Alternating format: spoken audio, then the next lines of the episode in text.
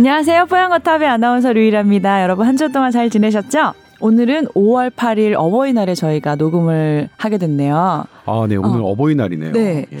어릴 때는 부모님한테 이제 카네이션 달아드리는 일이 있었지만 제가 이제 나이를 먹은 이후로는 아이들이 이제 달아주잖아요. 근데 저는 아들 둘인데 한 번도 애들이 달아준 적이 없어요, 저한테. 아, 그렇군요. 네. 오늘 아침에도 출근하러 나오는데 빤히 쳐다만 보고 자기 할 일 하더라고요. 네, 예. 그렇군요. 예. 선배님은 어렸을 적에 부모님한테 카네이션 달아드리셨나요? 네, 그랬습니다. 초등학교 때는 네. 카네이션을 만들었어요. 어... 왠지 그래야 할 것만 같아서. 근데 물론 어, 중학교 때부터는 네. 네. 사서 그러니까 생활을 사서 드렸는데 음. 어, 왜 그랬을까? 정말 저는 착한 아들이었던 것 같아요. 아니 아들들은 진짜 왜 이렇게 무심한지 모르겠어요. 저는 아들이었거든요. 저도. 네. 저는 근데 초등학교 때는 만들어 드렸다니까요. 그러니까요. 참 신기하네요. 아들이 네, 아들의 네. 문제가 아니라 음. 성 성별의 문제가 아니라 음. 그 집안의 문제 아닐까요? 저는 어렸을 때 정말 만들어드리기도 하고 용돈 모아서 생활을 사서 가슴에 달아드리기도 하고 그랬거든요. 네. 둘다 저를 안 닮았나 봐요. 근데 네. 저는 어쨌든 부모님이 이제 지방에 양가 부모님이 지방에 사시는데 오늘 아침에 전화 한 통씩 다 드렸어요 네 분한테. 네. 네. 네 선배님 전화 드렸습니까? 아 저는 미리 찾아뵀어요. 오늘 찾아뵙지는 못 못할 네. 것 같아서 네. 뭐 그랬습니다. 아 근데 제가 남편한테 따로 연락해서 전화 드렸냐 그랬더니 안 드렸다 그러더라고요. 음. 그래서 아들들은 역시 좀 무심하다 싶더라고요. 네. 선배님도 오늘 전화 드리세요. 네, 그렇게 네. 하겠습니다. 근데 어버이날 많이 참 한이 외쳤어 내가. 실은 이제 어버이날에 음. 병원에 입원하고 계신 음. 그리고 특히 요양병원이나 요양원에 오, 입원하고 계신 분들 아직까지 면회가 네. 허가되지 않아서 하... 거기 병원에 관계 되신 분들이 네. 정말 고민을 많이 했었어요. 어, 어떻게 어버이날인데 어떻게 면회를 시켜드릴까? 아, 네. 그런데 사실은 면은 없죠. 그러니까 음. 뭐 음압병실을 별도로 만들어서 공간을 음. 만들어서 면회를 시켜드릴까 막 이런 것도 음, 했는데 음. 잘 따져보면 별로 의미가 없거든요. 네. 같은 공간에서 외부에서 음. 계시던 분들이 들어오면 같은 네. 공간에 머물면 그게 음압 공간이든 그렇죠. 무엇이든 어쨌든 네. 감염 가능성이 있으니까 그래서 결국 그들이 이제 말한 거는 별도의 공간에서 유리를 유리로 보고 하는 음. 하는 그 정도를 막 고민하고 계시던데 네. 아 이번 어버이날은 특히 병원에 입원하고 계시는 요양원에 어떤 요양을 하고 계시는 부모님을 둔, 둔 분들은 네, 그 부모님이나 예, 어렵겠네요. 조금 뭐 조금 음. 서글픈 어버이날이 될 것 같아요. 예. 아, 이 코로나19가 여러모로 정말 안타까운 상황을 많이 만드네요, 진짜. 네. 네. 그렇죠. 저는 그래서 오늘 어쨌든 저녁에는 좀 부모님 댁에 가보려고 하고 네. 있거든요. 네. 네. 할 수 있는 한 최대한으로 마음의 네. 표현을 하면 좋겠습니다. 아, 오늘은 특별한 사연은 올라온 게 없더라고요. 네. 이제 이런 거에 저희는 상처받진 않습니다. 아, 네.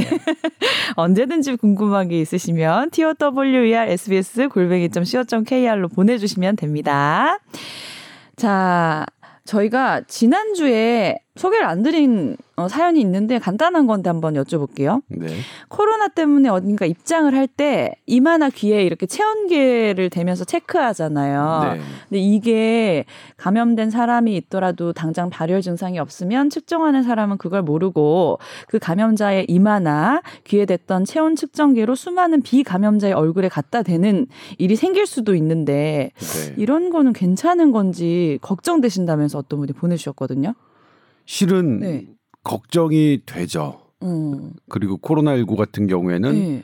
증상이 없는 상태에서 오히려 더 전파력이 높다는 게 확인됐으니까. 네. 그런데 이제 체온계로 감염이 될 확률이 얼마나 되느냐. 음. 요즘 어딜 가나 체온을 재면서 입장을 하잖아요. 네. 네. 체온계에 바이러스가 묻어 있고 음. 그 묻은 것이 나의 어떤 이마에 옮겨오고 그리고 그 이마에 묻은 것을 내가 손으로 만져서 어 결막이나 아니면 코 안 이런 점막 같은 곳에 어, 다다라야 감염이 될 수 있는데 네.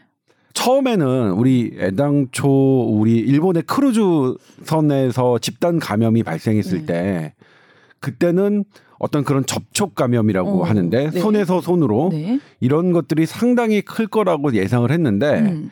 지금은 그게 약간은 조금 줄어들었어요. 그러니까 네. 뭐 주로 주된 감염원은 음.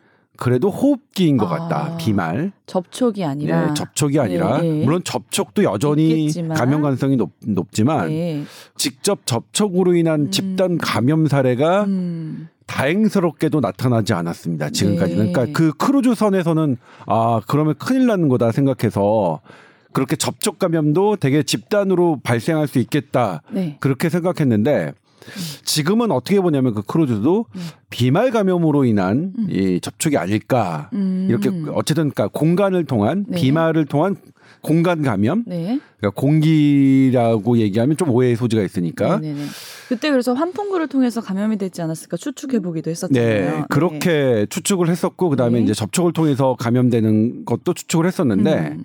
지금은 어쨌든 접촉을 통한 감염 가능성은 여전히 남아 있지만 네네. 다행히 그런 사례로 집단 감염된 사례는 아직 없다. 음. 예를 들면 지금 말씀하신 대로 음. 그런 것들 위험성이 있죠. 이 접촉을 통해서 그러니까 체온계에 묻고 그것이 나의 나에게 묻어서 네. 내가 어떤 어, 나의 점막을 통해서 감염될 위험성은 여전히 존재하나 다행스러운 것은 음. 그런 형태로 집단 감염된 사례가 아직은 나타나지 않아서 네. 가능성은 분- 분명히 조심해야 되는 건 맞, 맞으나 네. 크게 걱정하시지는 않아도 될 것 같고 네네. 근데 다만 어쨌든 간에 주의는 해야 되죠. 그렇죠. 그래서 원칙은 접촉을 할 때마다 사실 소독을 하는? 게 네. 맞죠. 네. 소독을 해야 되는 게 맞습니다. 그래서 요즘 아예 되지 않고 열화상 카메라처럼 이렇게 네. 멀리서 비접촉 체온계라고 예, 하죠. 네. 있더라고요. 우리 SBS도 비접촉 어. 체온계를 사- 활용하고 있는데 예, 예. 가급적이면 비접촉 체온계가 맞을 것 같아요. 그러면 이게 공기나 비말로 이렇게 집단 감염이 더 잘 일어난다면 우리가 지금 또 걱정하고 있는 게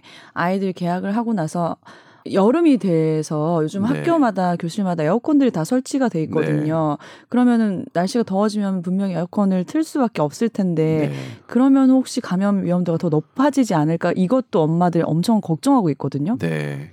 그럴 수 있습니다. 예를 들면 예. 감염된 아이가 기침을 하면 기침을 하면 이제 그 비말 침방울이 한 2미터 반경 내만 음. 이게 머무릅니다. 그러니까 2미터 반경을 벗어나면 음. 그 양이 되게 작아요. 작아져요? 예. 그러니까 네. 바이러스는 닿는 것도 중요하지만 양도 많아야 되거든요. 그러니까 음. 일정량 이상의 바이러스가 내 몸에 침투해야 내가 감염되는 건데 네네. 근데 에어컨이나 어 무슨 환풍기 같은 이런 것들이 있으면 그게 2미터를 훨씬 더 넘게 이 비말이 이 옮, 그러니까 음, 옮겨질 수더 있습니다. 이제 공기를 타고 멀리 네. 갈수 있다는 거네요. 예전에 예. 메르스 때 평택 성모병원에서 네. 그 수미터, 10미터도 넘는 혹은 다른 병실에서도 음. 메르스 바이러스가 확인됐는데 음. 그게 이제 그 당시 이 환기 시스템을 타고 비말이 옮겨간 것으로 이제 음. 어 전문가들이 분석을 했는데 네. 아마 그 가능성은 있을 텐데 음. 사실 그게 조금 문제긴 해요. 네. 그러니까 만약 감염된 애가 기침을 했을 때 에어컨 바람이 틀어지는 있는 상황은 좀 걱정되긴 하는데 음. 네. 그래도 이제 하나는 뭐냐면 그래서 이제 재채기하거나 기침을 할 때는 꼭 마스크로 내가 대부분 나의 침방울을 대부분 앞에서 차단하는 네. 그런 교육이 좀 잘 이루어져야겠죠. 음, 네. 그리고 뭐 그 순간에 어, 이제 에어컨을 네. 끄고 막 환기를 한다는 네, 것. 환기를 자주 하면 된다. 뭐 네. 그런 얘기. 그러니까 야외에서 집단 발병을 하지 않았다는 것은 음. 되게 중요한 교훈인 것 같아요. 아. 해변이나 이런 데 사람들 되게 많이 모였는데도 네네네. 공원이나 네. 야외에서는 괜찮잖아요. 예. 예.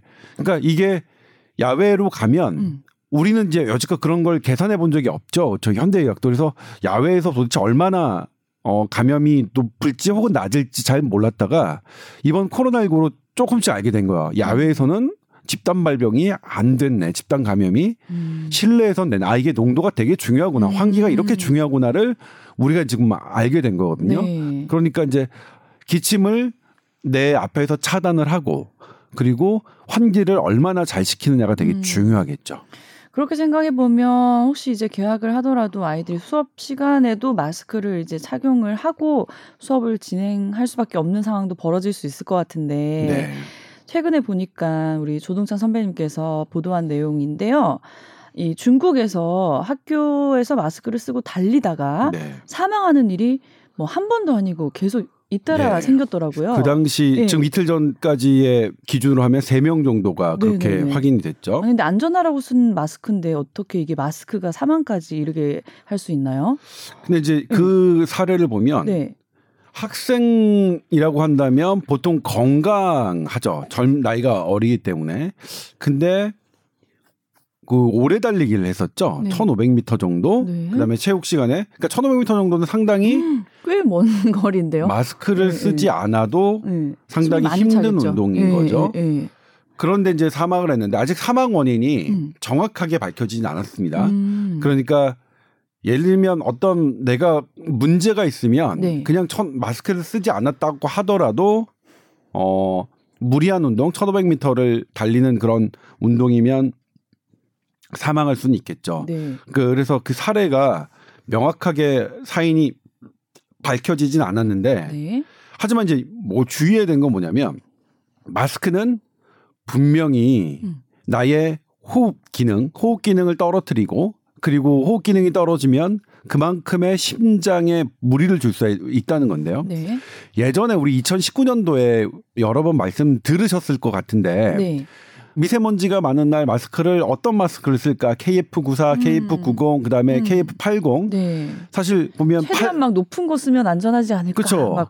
미세먼지가 네. 한 하나라도 나한테 들어오고 싶지 들어오게 하고 싶지 않으니까 네. 그렇게 높은 걸 쓰는데 그 기능이 높은 마스크는 음. 노약자 음. 그리고 임신부 음. 그리고 폐렴을 앓고 음. 있거나 음. 어떤 기관지 질환을 앓고 있는 사람들에게는 네.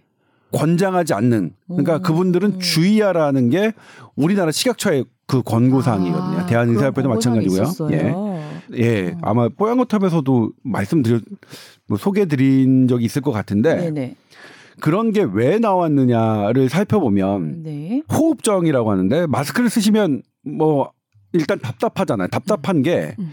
내가 숨을 들이마시면서 써야 되는 그 근육의 힘이 좀 더 강해야 됩니다. 네. 마스크가 이 저항하고 있는 것만큼 네, 더 내가 더 힘을 들여야 되는데 네. 이게 얼마만큼 되는지 2015년도에 싱가폴 국립의대가 네.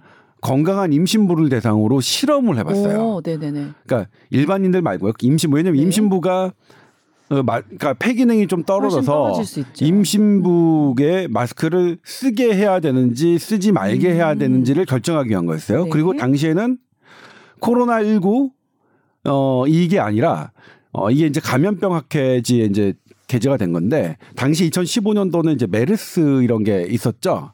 그래서 그런 메르스나 독감 같은 것에 방어하기 위해서 임신부들이 마스크를 쓰는데 이 쓰는 게 어느 정도를 써야 하는 건지 이게 네. 진짜로 쓰는 게 이득인지 아닌지를 판단하기 위해서 했는데 네. 이 1회 호흡량이 음. 1회 호흡량이 마스크를 썼을 경우에 그러니까 근데 이제 그거는 N95 마스크입니다. 95% 어, 미세먼지를 차단해 주는 그러니까 KF94랑 비슷한 개념이죠. 네. 어, 대단히 고기능. 그런데 그게 음. 1회 호흡량이 네. 23%나 줄어들었어요. 오. 그러니까 나의 폐가 네. 훨씬 더, 음. 어, 좀 작아진 거죠. 마스크를 쓰면서. 그러니까 음. 그게 뭐냐면 내가 마스크를 쓰고서 일반적인 숨을 쉬면 음. 어 그렇게 되는 거죠. 그리고 이게 어떨 때 더 극명하게 나타났냐면 네. 그 실험에서 3MET라고 하는데 MET는 이제 뭐냐면 metabolic equivalence of 뭐 T가 뭐더라? 거기까지만 해도 네, 여기까지만 예, 할게요. 예. 그러니까 이게 운동량을 계산하는 거거든요. 네 1매트는 뭐 그러니까 어, 내가 어느 정도 칼로리를 소모하는 음. 그런 운동량을 했을 때 네. 3매트였어요. 음. 3매트면 이제 우리가 걷는 걸로 따지면 음. 시속 4km 그 정도 수준이거든요. 네. 물론 체중에 따라 조금 다를 수는 어. 있습니다. 체중이 올라가면 음. 매트는 좀 증가하는데 음. 아무튼 그 정도라면 시속 4km라면 우리가 빠르게 걷는 거 정도죠. 네. 빠르게 걷는 거 정도를 기준으로 했을 때 그렇게 나의 폐 볼륨이 음. 1회 호흡량이 그렇게 23% 정도 줄어든다는 것은 어 이것이 지속됐을 때는 음. 문제가 될 수 있는 거죠. 오. 그러니까 건강한 100%의 폐를 갖고 네. 만약 1500m를 뛰었다면 네. 대부분의 아이들은 문제가 없을 겁니다. 네. 그럼에도 불구하고 일부 소수 어떤 심폐 기능에 문제가 있는 아이들은 음. 어, 위험할 수 있겠지만 아이고. 그런데 KF 94 혹은 N고 N고 마스크처럼 고기능 마스크를 쓰고 음. 팔기능이 23% 정도가 줄어든 상태에서 그런 운동을 한다면 음. 아마 상당수의 어린이 청소년들도 위험할 수 있다는 거겠죠. 음. 그리고 이제 여기서 그 실험에는 나오지 않았지만 네.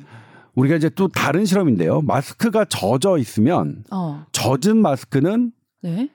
일반 그냥 젖지 않은 마스크보다 네. 이 공기 저항성이 네. 10%에서 20%까지 더 늘어납니다. 그러니까 더 숨쉬기 어려워. 더 숨쉬기 어려운 거죠. 예. 왜냐하면 이제 마스크를 음. 보면 이제 보통 이제 세 겹인데요. 네. 거기에 작은 구멍들로 공기가 통하면서 전기약적인 힘으로 미세먼지를 음. 쭉쭉쭉 이게 잡아당기는 거예요. 음. 바이러스도 마찬가지고요. 바이러스도 그걸 통과하면서 바이러스도 이제 전기를 띠기 때문에 음. 그 전기적 힘으로 이제 방어하는 건데 음.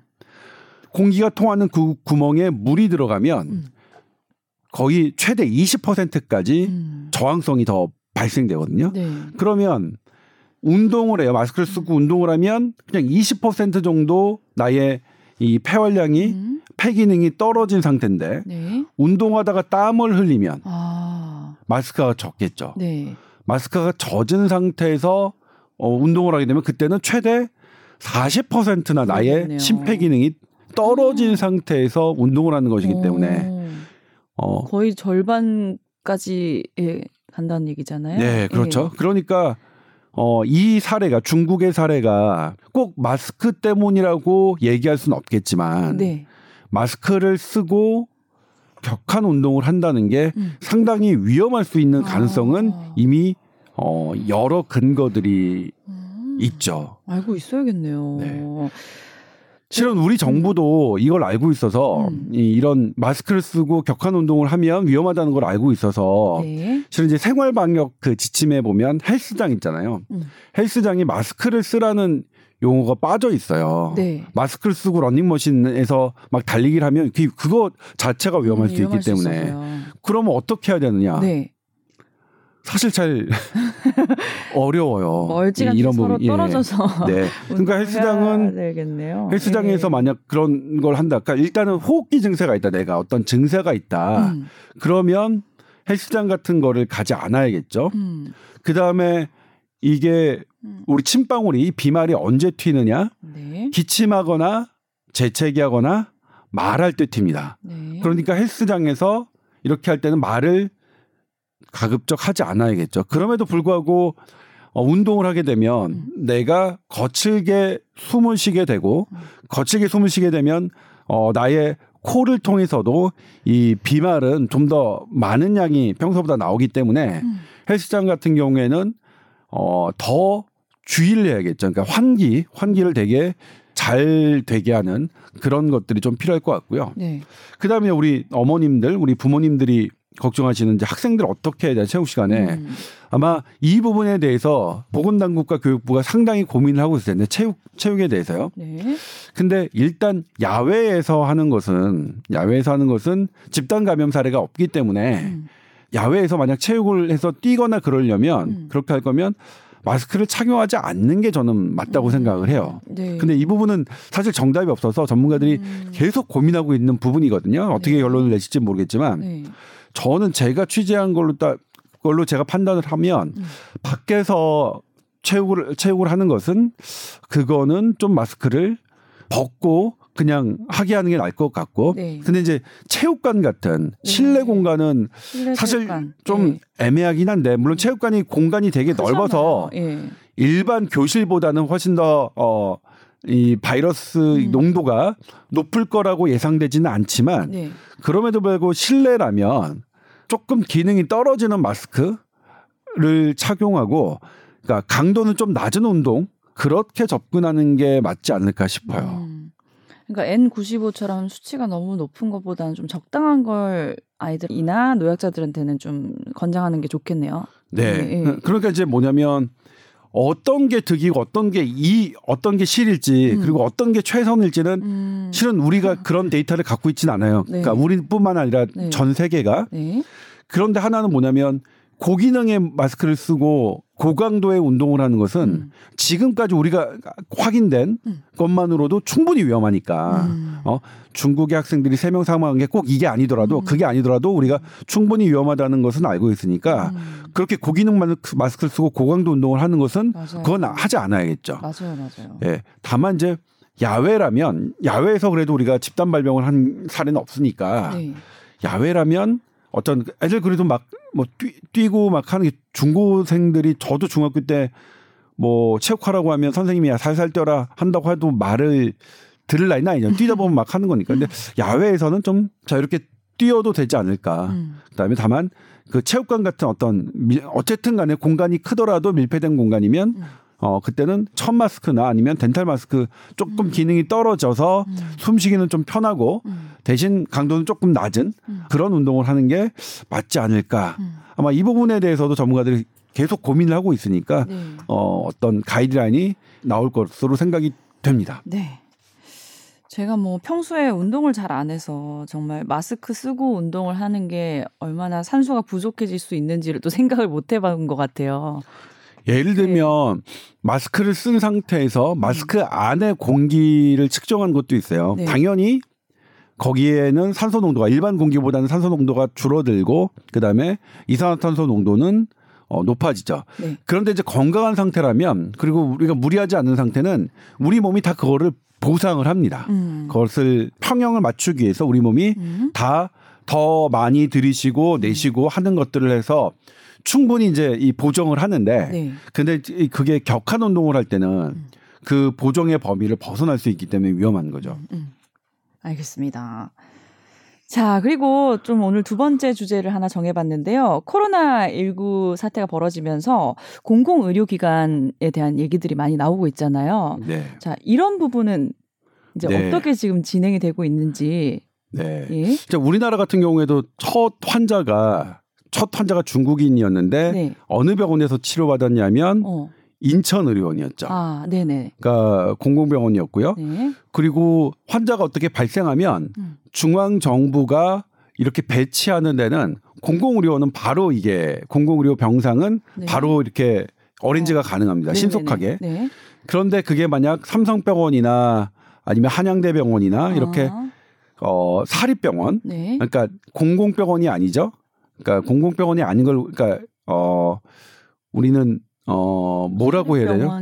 그 되게 네. 되게 그러니까 프라이빗 되게 좀 어려운데 어쨌든 소유가 네. 어, 어 근데 소, 소유는 또 우리나라의 병원의 소유는 음. 비영리법인만 되기 때문에 이걸 되게 뭐 이익단체라고 하기도 되게 좀 어렵긴 음, 한데 음, 네. 그래서 좀 어, 말씀을 드리기가 텀을 어떻게 해야 될지가 좀 고민스럽긴 한데 예. 아닌 곳. 예. 네. 공공의료기관이 아닌 그런 예. 대학병원에 하려면 네. 의료기관이 협조를 구해야 돼요. 음. 그럼 훨씬 더 까다롭죠. 음. 그렇기 때문에 이런 감염병 환자가 이번에 우리나라 이제 뭐 다른 나라보단 적지만 이렇게 많은 상황에서 네. 공공병원 병상을 더 확충해야 된다는 얘기가 나왔고요. 네네네. 그래서 그리고 감염병 뭐 전문 병원도 만들어야 된다 음. 이런 얘기도 지금 대두되고 있는데 음. 지금 어 더불어민주당에서도 이번에 선거의 공약이 공공병원을 확충하고 그다음에 네. 감염병 만들겠다 네. 뭐 이렇게 얘기가 나오고 있어요. 네. 그런데 저는 이번 코로나19로 저는 원래 원래 감염병 전문병원 나와야 된다. 예전에 국립의료원이 음. 지금에 있는 동대문 운동장 근처에 있는 곳에서 저 다른 곳으로 옮기면서 감염병 전문병원 화 이렇게 하려는 그런 움직임이 있었거든요. 저는 그걸 되게 지지했었습니다. 아, 지금은 감염병 전문 병원이 없나요? 네, 현재는 없습니다. 예. 그런데 저는 이 코로나 19를 맞으면서 네. 아무런 어떤 시범적인 어떤 감염병을 전문적으로 연구하고 그 정책을 만들어내는 것에 모델로 감염병 전문병원을 만드는 것은 여전히 찬성합니다만 네.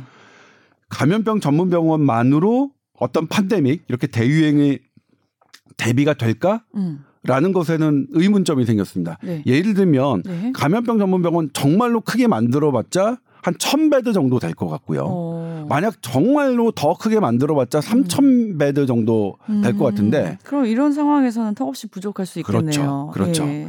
그리고 뭐냐면 3천 bed를 운영을 내면 네. 평소에 이게 늘 있는 상황이 아니잖아요. 그러니까 네. 환자 이런 게 그렇죠. 그러면 평소에는 어떻게 운영할 것이냐, 어떻게 훈련할 것이냐, 되게 네. 어려운 문제거든요. 진짜. 예. 저는 이번에 느낀 건 감염병 전문병을 그렇게 모델로 만드는 거는 좋은데 음. 그게 해결책이 되지 않는다. 그러니까 음. 전 의료가 우리나라가 갖고 음. 있는 전 어, 의료 시설이 음. 판데믹이 왔을 때 음. 그것에 대응할 수 있는 훈련과 음. 능력을 갖추는 게 진정한 판데믹의 어떤 대응이지. 그러니까 특정 병원을 갖추는 게 아니라 다 같이 똑같은 네. 능력을 갖추는 게 중요하다. 그렇죠. 감염병에 대해 대응하는 네. 똑같은 능력을 우리 우리가 갖고 있는 의료기관 음. 전부가 그 능력을 그그 음. 그 평소에 훈련하고 네. 어 그 능력을 습득해야지 네. 어떤 병원 하나를 짓는 것으로 음, 이런 판데믹 이 상황이 해결되는 것으로 저는 생각하지 않습니다. 그래서 네. 뭐냐면 네.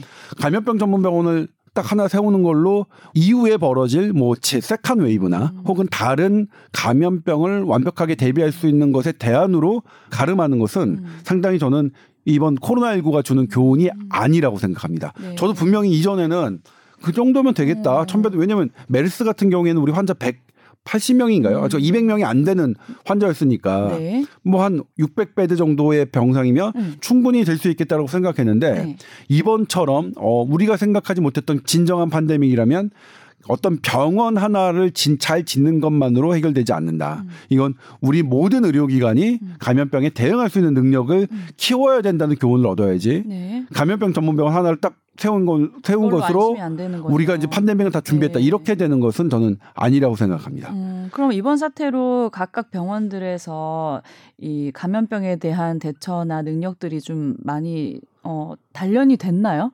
네, 사실 우리는 네. 이번에 이제 이 통계도 있잖아요. 메르스를 호되게 겪었던 나라들은 그래도 이제 이번에 훨씬 음. 더 피해가 적었는데 네네. 우리도 그렇게 음. 보고 있어요. 물론 아직 제 진행 중인 거라서 음. 예를 들면 이제 뭐냐면 제가 가장 두려운 게 네. 미리 이제 샴페인을 터트려서 나중에 이제 조금 방심하다가 음. 이렇게 더 큰 피해가 오는 것을 네. 되게 좀 경계하고 싶어서 네, 지금 막 예, 해주시잖아요. 지금 네. 뭐 그렇긴 하지만 현재 우리가 일선에서 선생님들도 다 예를 메르스 때 이렇게 그 어떤 환자가 들어왔을 때 어떻게 이제 동선을 해야 되고 그다음에 이 방호복 어떻게 입어야 되고 그런 것들 그리고 음. 국민들에게도 이제 이거 병문 안 되고 설명하는 것들 어. 설명하는데 국민들도 잘 들으시고 그리고 하고요. 특히 네. 우리나라 국민들 손 잘 씻으시고 음. 마스크 쓰시고 음. 뭐 그런 것들 정말 잘해주셔 협조를 잘해주셨잖아요. 그리고 네. 사회적 거리두기 사실 우리나라 국민들만큼 잘한 그러니까요. 이렇게 아, 그러니까, 땅땡이 좁은 나라에서 네. 얼마나 잘했는지 네. 모르겠어요. 네. 뭐그 그런 능력이 분명히 있을 텐데. 네네. 근데 이제 여기서 하나를 이제 그 요즘에 이제 화두가 되고 있는 게 이런 감염병 전문 병원뿐만 아니라 으흠. 공공의 병상을 더 늘려야 된다는 그런 얘기들이 되게 많이 나오거든요. 네. 그런데 여기서 우리가 짚어봐야 될게 음. 유럽에서 지금 앞으로 어떻게 변, 할지 모르겠지만 현재 유럽에서 네. 가장 많은 피해를 보고 있는 나라가 영국입니다. 네. 영국의 이제 사망 사망자가, 예, 사망자가 더, 더. 예, 그러니까 유럽에서 최고 사망자를 낸 게 이제 그러게요. 영국인데 예. 영국은 공공의료 병상이 전 세계에서 예? 가장 높은 나라예요. 어. 그러니까 만약 우리나라는 OECD 평균에 못 미치거든요. 공공 의료 네. 병상이. 네.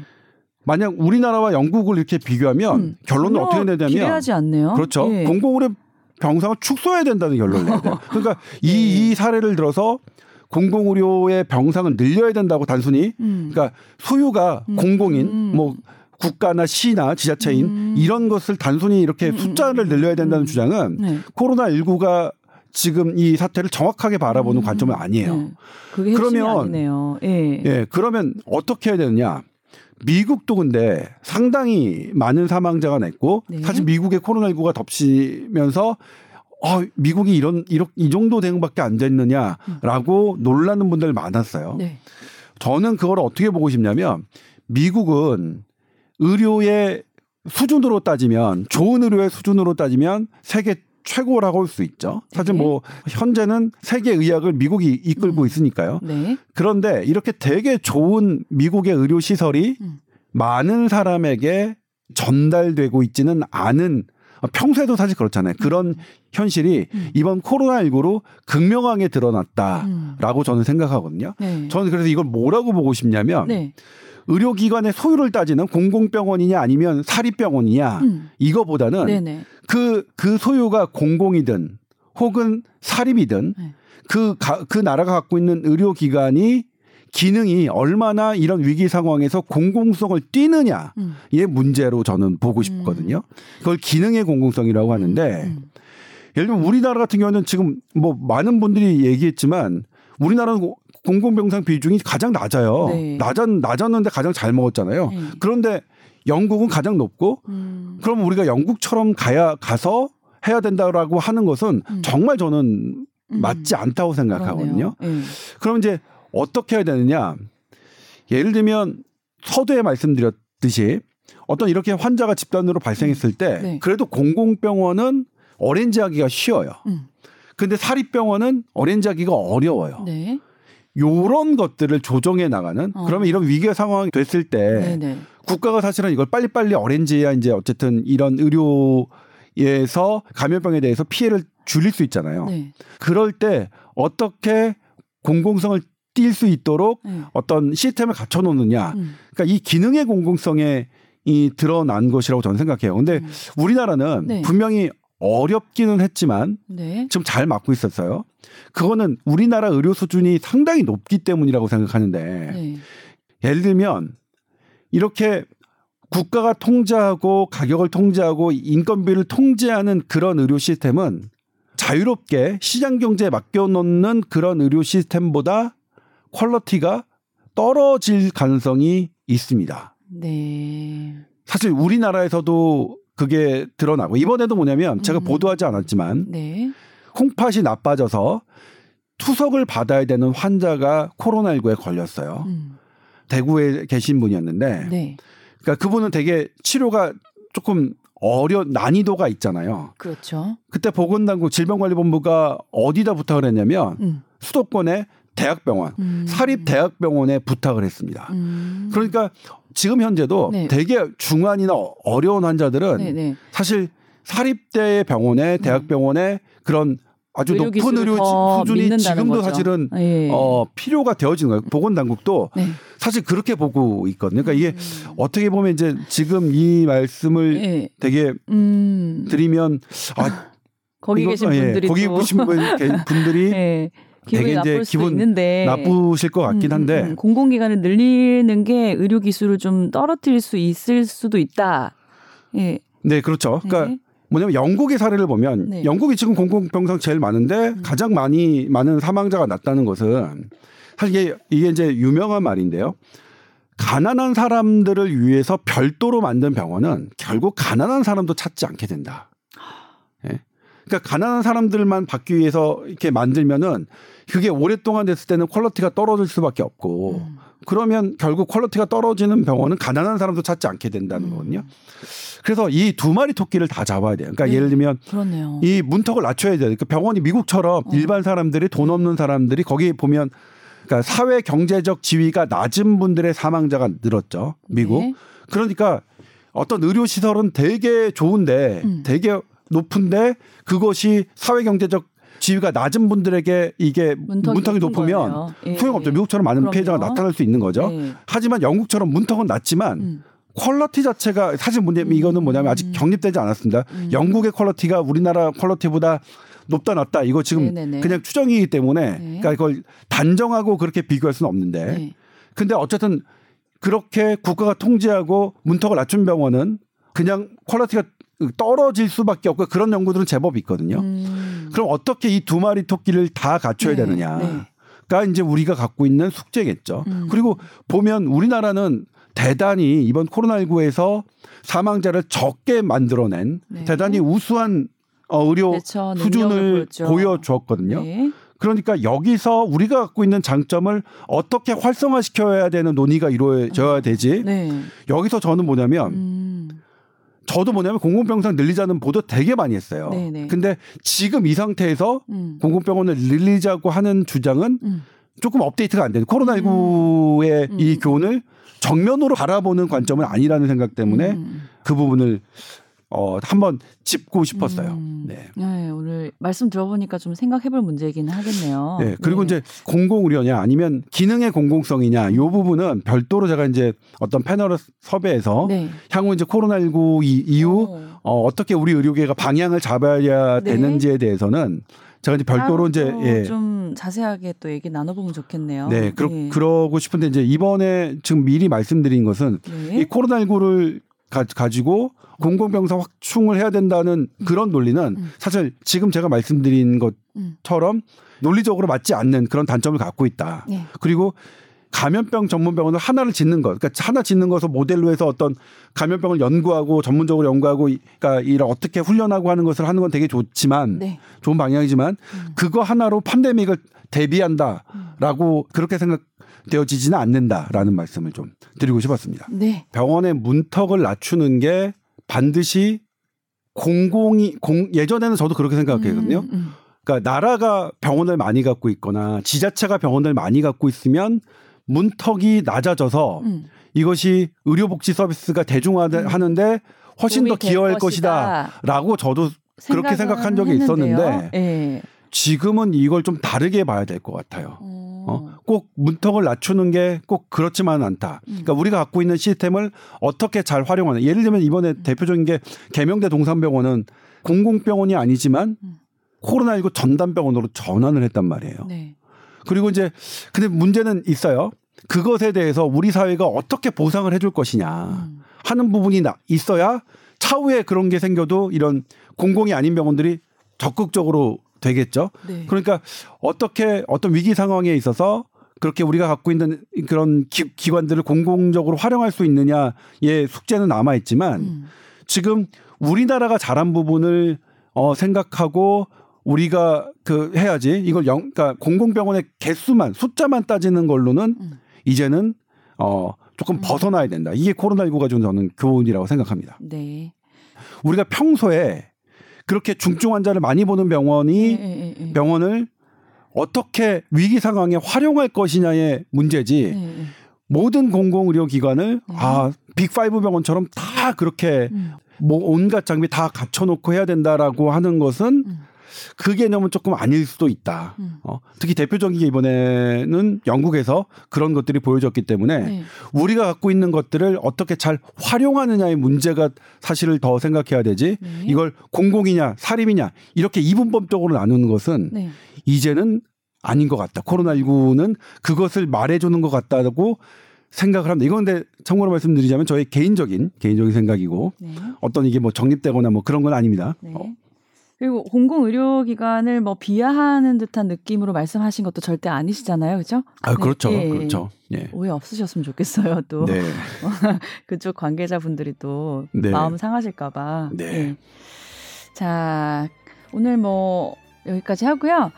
어버이날인데 뭐 세상의 모든 부모님의 노고와 또 사랑에 감사드리는 마음으로 하루 동안 즐겁게 보내시기 바랍니다.